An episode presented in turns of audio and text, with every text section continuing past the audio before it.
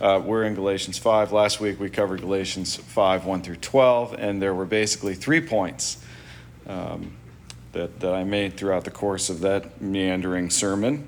Uh, the first one was that the gospel does not offer license or legalism, but liberty. And what I suggested was um, we may either have freedom and, and vitality and human flourishing through vibrant relationship with Jesus Christ, or we can be in slavery to sin and the law, under the curse of the law.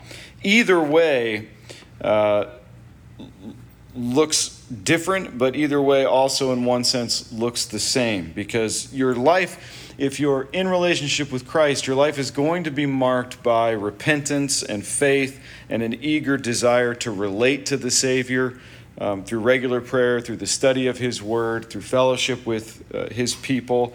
And if you're in the bondage of uh, legalism, in bondage to the law, um, or you're in bondage to licentiousness and serving the desires of the flesh, then your life is going to be marked by anxiety and anger. Um, both ways also have difficulty. Whether you're in relationship with Christ or not, gas costs the same amount, right? We don't get a discount rate on uh, things just because we're Christians. In fact, uh, I suspect we're headed to a season where we'll, we will pay far more. But only one way has soul freedom. So, what you're going to endure in a sin fallen world can be dramatically impacted by having your soul in the right condition with your Creator. It doesn't necessarily cure cancer or COVID, but it will cure the curse of being out of relationship with the one who made you. So, only one way has freedom. Second, I said that the issue at hand is one of relationship rather than conduct. Um, license has addiction, misery, and enslavement to the insatiable appetites of the flesh. So that if you are living a life in, in licentious disregard for all of God's or any of God's moral principles, what in fact happens is you become enslaved to the very thing you claimed you were free to do. Legalism has self righteousness, bitterness, envy, wrath, and angry entitlement. In either case, Christ is of no advantage to you. In relationship with Jesus Christ, what the gospel declares to us is that there is freedom. In license and in legalism, the sinner will, in effect, sever themselves from that offer of freedom and sever themselves from Jesus. License views grace as cheap Legalism views grace as unnecessary. Either way, you cut yourself off from it and the source of it. But on the path of liberty, on the path of freedom through relationship with God, where legalism and license have been put away, we abide under the constant supply of grace from God. You know this because your sins are regularly confessed to him, and the guilt and stain of those sins is taken away. Your conscience is clear. Thus, the pleasures of communion with God are unending. We have a friend who sticks closer than a brother.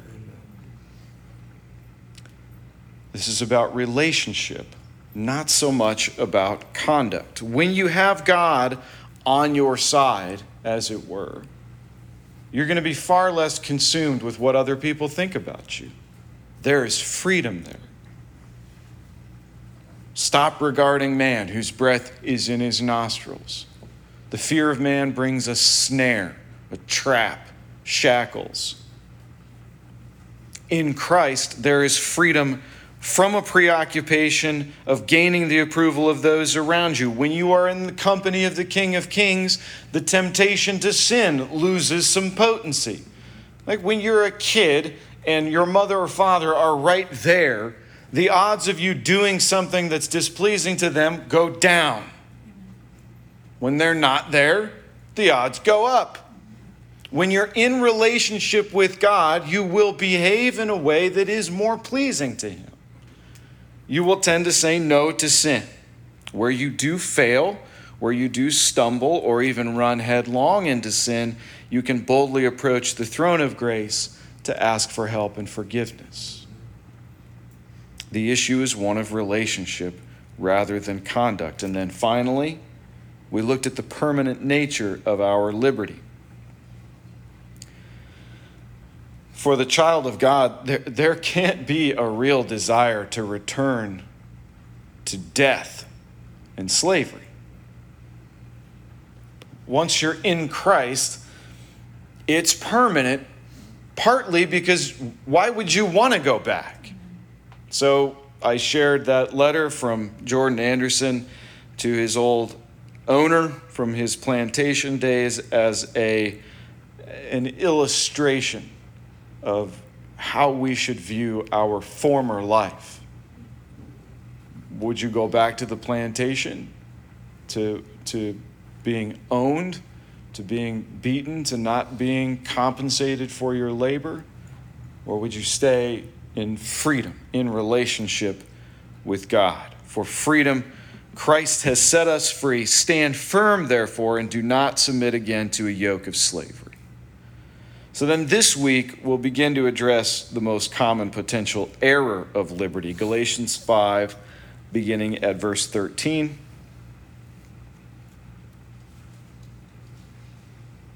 If I can find it, there we go. For you were called to freedom, brothers.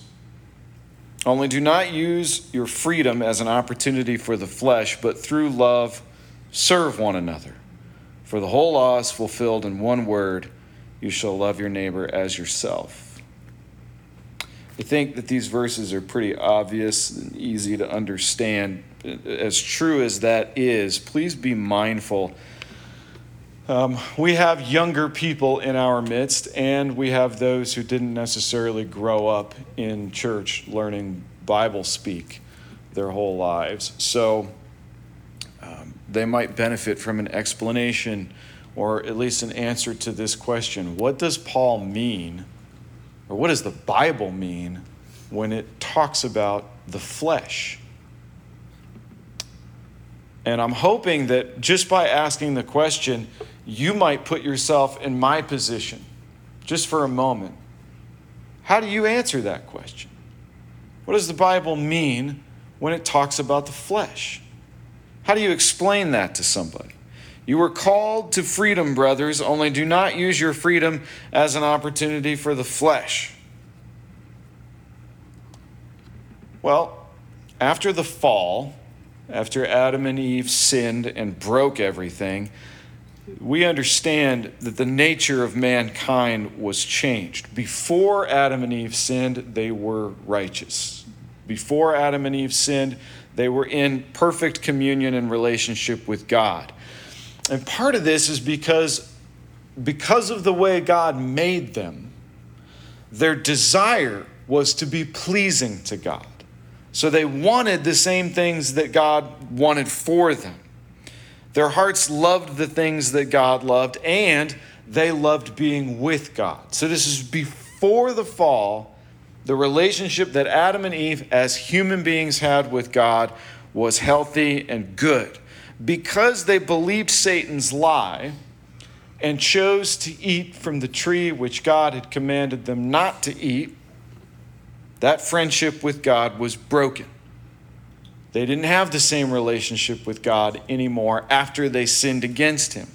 Instead of being controlled, therefore, by a heartfelt pleasure in God's company, and instead of loving the same things that God loves, Adam and Eve were controlled now by their own desires, and their own desires were run amok. Remove the restraint of relationship with the Creator, the design of the Creator becomes corrupted, the image is marred, and the desires follow suit. Right? Um, if, if you think about it in the terms that Judges puts it, in those days, there was no king in Israel, and everybody just did whatever was right in their own sight. Well, for Adam and Eve and the humanity that descended from them, there was no king, and everybody just did what was right in their own sight. Now, if you've never purchased and consumed an entire bag of Reese's peanut butter cups because your parents prohibit you from consuming the quantity of sweets that you would like to, what you think is you're missing out on something. That you have a good design for yourself, the enjoyment of all things peanut buttery and chocolatey. Once you do get some money and you do purchase a bag of peanut butter cups and consume them, at least the lion's share of them in one sitting, you suffer the sickness which will undoubtedly follow. And you begin to understand the problem with the desires of the flesh. There is a self destructive bent to all of your fleshly desires. The tendency to take even that which is good and misuse it so that it becomes for you a poisonous thing is a desire of the flesh. When the Bible talks about the flesh, especially in the New Testament, what's in view is all things carnal, physical, and potentially sinful. Let me quote the Greek English lexicon of the New Testament and other early Christian literature. Aren't you glad I own these books so you don't have to? Oh, volunteer fire department. Oh, that's fortuitous actually, because now you'll pay special attention to this boring reading that I'm about to do. These are my words. The first three are my words. The flesh is the physical body as functioning entity. In Paul's thought, especially, all parts of the body constitute a totality known as flesh, which is dominated by sin to such a degree that whatever flesh is, all forms of sin are likewise present, and no good thing can there live. Well, that was helpful, wasn't it? The reason you want to do things that you know are not pleasing to God the reason you want to do things that have proven to be self destructive in the past, you've done them before and you know how this works out. The reason you still have the desire to do those things, the reason that fear and shame and guilt are so prevalent in the human experience is that our natural inclinations, the things that we want ever since the fall of man into sin, those desires of the flesh are contrary to the original design. If you recall from the very first sermon in Galatians back in February, we saw that sin creates separation between us and God, and that was for two reasons. Number one, because God is holy and cannot be in the presence of sin, he refuses to be. Number two, because we are sinful and God is holy, we don't want his light shining on our deeds so we separate ourselves from him. Now, that is not to say, excuse me, that because you are made up of flesh, your physical body should be harmed or mutilated or bruised or disregarded or uncared for because of the sinful things that it does. When the Bible says flesh, it is a reference to our fallen, sinful nature, not a reference to your skin, your muscles, or the connective tissue underneath. If God intended you to harm your body or despise it, He would not have given the sixth commandment do not murder. So, to the teenager who finds some kind of psychological relief, in the application of wounds to your own body, let me warn you you are an image bearer of God yet. And to mar that image is to dishonor the Creator. Get help, please, from somebody with degrees hanging on their wall. Verse 13 You were called to freedom, brothers brothers, only do not use your freedom as an opportunity for the flesh. Well, now do we understand what we mean by the flesh, the desires of your heart, the desire to sin, the carnal nature that you have, even as a Christian, there is this propensity in you to do that which is wrong, right? So, keeping in mind all that I've said about liberty over the last couple of months, this God given release from bondage to law by the free gift of grace purchased by Jesus Christ, liberty, keeping in mind everything that I've said about liberty the last couple of months we have been declared righteous by the judge. Justification. Have I talked about that the last few? Yes. The verdict given to us when we anticipated it would be guilty, the verdict given to us was not guilty. And all of the corresponding relief that floods in when you expect to be condemned but instead find that someone else has paid the price and you are released from your guilt and the obligation that it carries.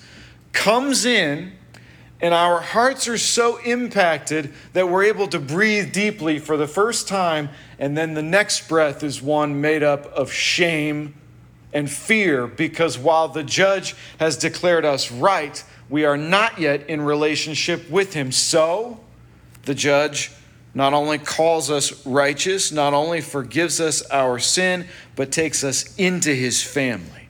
We are adopted into the family of the one against whom we had sinned. We are given an inheritance by the one who had every right to condemn us for our moral failure to eternal punishment. And as a member of the family of God, something happens that doesn't happen when we are justified and adopted. There's yet something else. See, justification and adoption give us the rights of children, right? But it doesn't give us the nature of children. So God has another T I O N word. As members of the family of God, we are given the nature of his children by sanctification. You cannot possibly receive God's justification and adoption, and then use the freedom that He has graciously given you to pursue the evil from which He has rescued you. You cannot possibly receive justification and adoption from the Father and then use the freedom that you've gained because of His forgiveness and His mercy and His kindness. You cannot use that freedom to do evil against Him.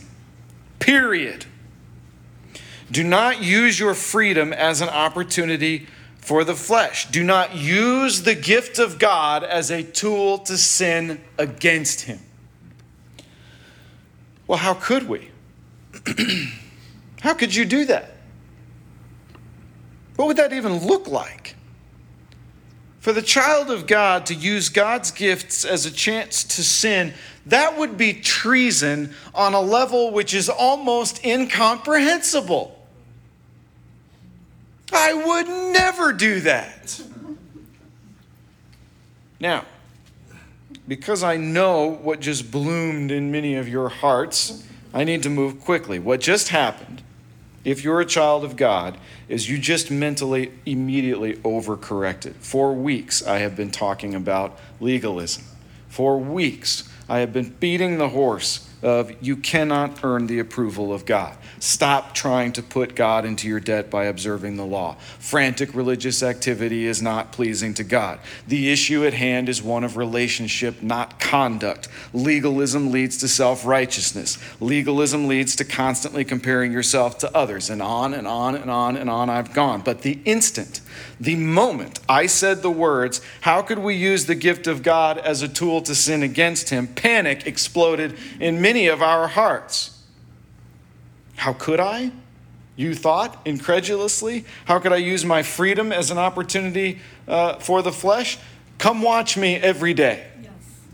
And I'll show you exactly how I do it.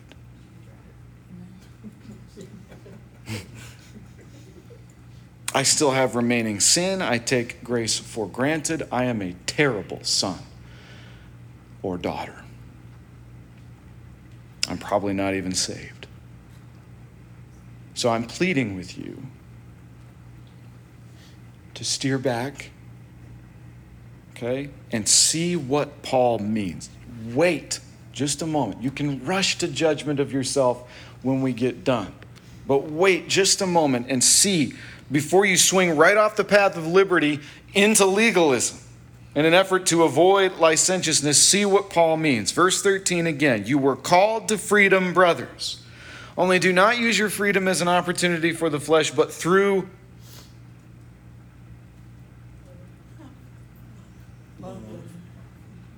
Oh, not through the wrath of God? Through love, serve one another. For the whole law is fulfilled in one word. Or you could say the whole law is summed up in one word You shall love your neighbor as yourself. Okay. Do not use your freedom as an opportunity for the flesh. Don't take the gift that God has given you and use it as a tool to sin against Him. Easy. The flesh being all of those wrong headed desires that you have that are self destructive and image marring. Instead of using your gift to serve yourself, or instead of using your gift as a tool to sin against God, Instead of using your gift as an opportunity for the flesh, instead of using your freedom as an opportunity for the flesh, what Paul just said is do this rather. Use it to serve someone else. See, he doesn't say, don't be at liberty, be in bondage. That's not what he just said.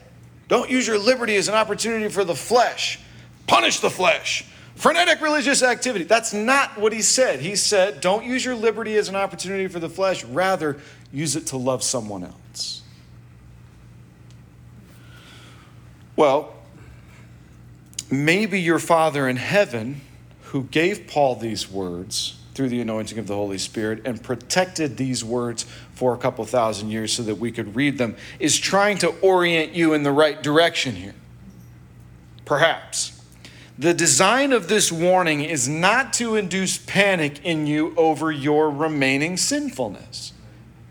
The design is to keep you out of the chasm of licentiousness. How do we end up exchanging relationship with God for license? How does it happen? Look at Matthew 5.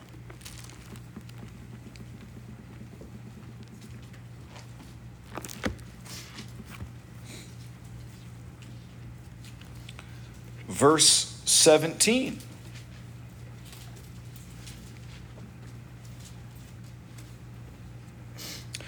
Do not think that I have come to abolish the law or the prophets. I have not come to abolish them, but to fulfill them. Truly I say to you, until heaven and earth pass away, not an iota, not a dot will pass from the law until all is accomplished. Therefore, whoever relaxes one of the least of these commandments and teaches others to do so will be called least in the kingdom of heaven. But whoever does these commandments and teaches them will be called great in the kingdom of heaven. For I tell you, unless your righteousness exceeds that of the scribes and Pharisees, you will never enter the kingdom of heaven. Not one dot of the law will pass away until the end of time. That means, agree or disagree, that means the law is forever. Till Jesus comes back anyway. Whoever relaxes one of the least of these commandments and teaches others to do so will be called least. They will be worthless. That means that, that any so called Bible teacher who says that the law has been done away with is a heretic. I'm not trying to trick you. That like I'm not even being sarcastic. I really mean that. Any so-called Bible teacher who says the law has been done away with is a heretic. So how do we avoid legalism then? Jesus just said the law is forever and if you don't do it and teach others to do it, you're least. If you do do it and teach others to do it, you're greatest. It's better then to abide by the law, right? well, then how are we not going to become legalistic? Hearing Jesus say the law is forever kind of makes me want to be legalistic. I don't know about you, but Galatians has made it clear that that's not what God intends. So don't do that. Let's not do that. Let's not run headlong into that ditch. How can we steer out of the ditch of legalism without running right into license? The answer? By presuming that because we are no longer under the law, does not mean we no longer acknowledge the law. If you want to steer out of legalism into license, disregard the law entirely. By wrongly believing that because Jesus fulfilled the law, he also somehow destroyed it, you permit yourself to engage in every atrocity that your flesh has ever come up with. When the reality is that all along the path of liberty, listen to me, all along the path of liberty are guardrails to protect you from running into either of those chaotic chasms. And the guardrails are made up of the law. See what Paul told us? Don't use your freedom as an opportunity for the flesh, but through love serve one another. For the whole law is fulfilled in one word you shall love your neighbor as yourself. Two points then, quickly, and I'll be done. All right? Two points. First, the goal of the law is to keep us from our own tendency towards selfishness. Second, selflessness is only expressed in relationships. You might think that you're selfless towards your pets. I assure you, your selflessness is better expressed towards your spouse, towards your kids, towards your friends. That's it. But let me say those two things again a different way, again, really quickly. First, the role of the law in the life of the believer is that of a life preserver.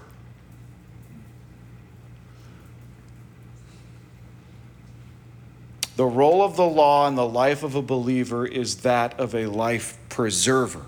Second, obedience to the law of God will always look like love for God and others.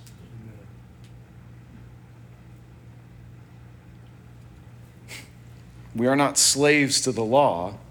This is so important. We are not slaves to the law, rather, it is serving us.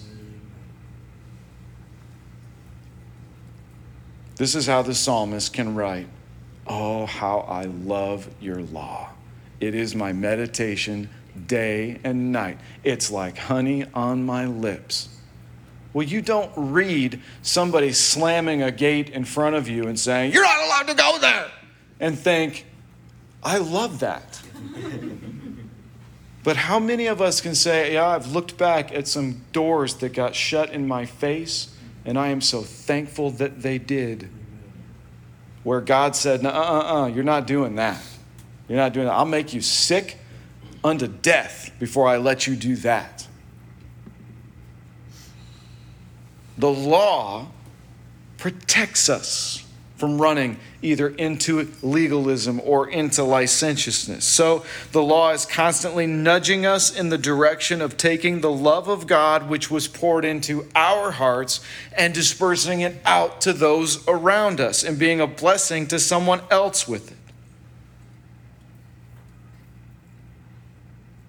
Let me say those two points one more way. First, God's law directs us to love others. Isn't that what he said? The whole law is fulfilled in one word you shall love your neighbor as yourself.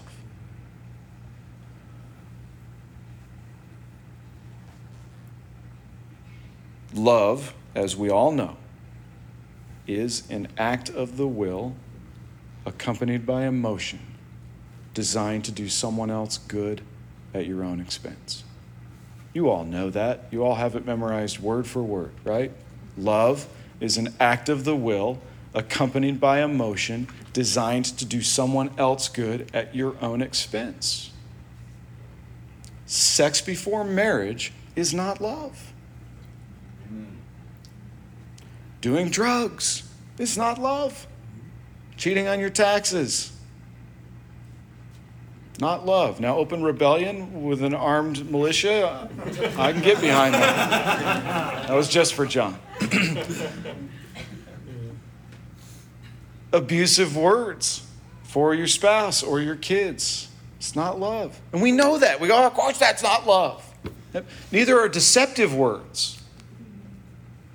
Neither is permitting sin in your house and turning a blind eye to it. Love is an act of the will. It's something that you want to do. It's accompanied by emotion. There's a real heartfelt nature to love. It's designed with somebody else at, at, at, in the crosshairs, not yourself. And it always costs you something. So the law can be summed up in these words You shall love your neighbor as yourself. Second, you cannot do this by expecting everyone else to serve you. I mean, it's just that simple. You, you, you cannot be in relationship with God and His people and operate with the expectation that God exists for your pleasure and so does everybody else. That's licentiousness. Nor can you do this by avoiding everyone who is unworthy of you.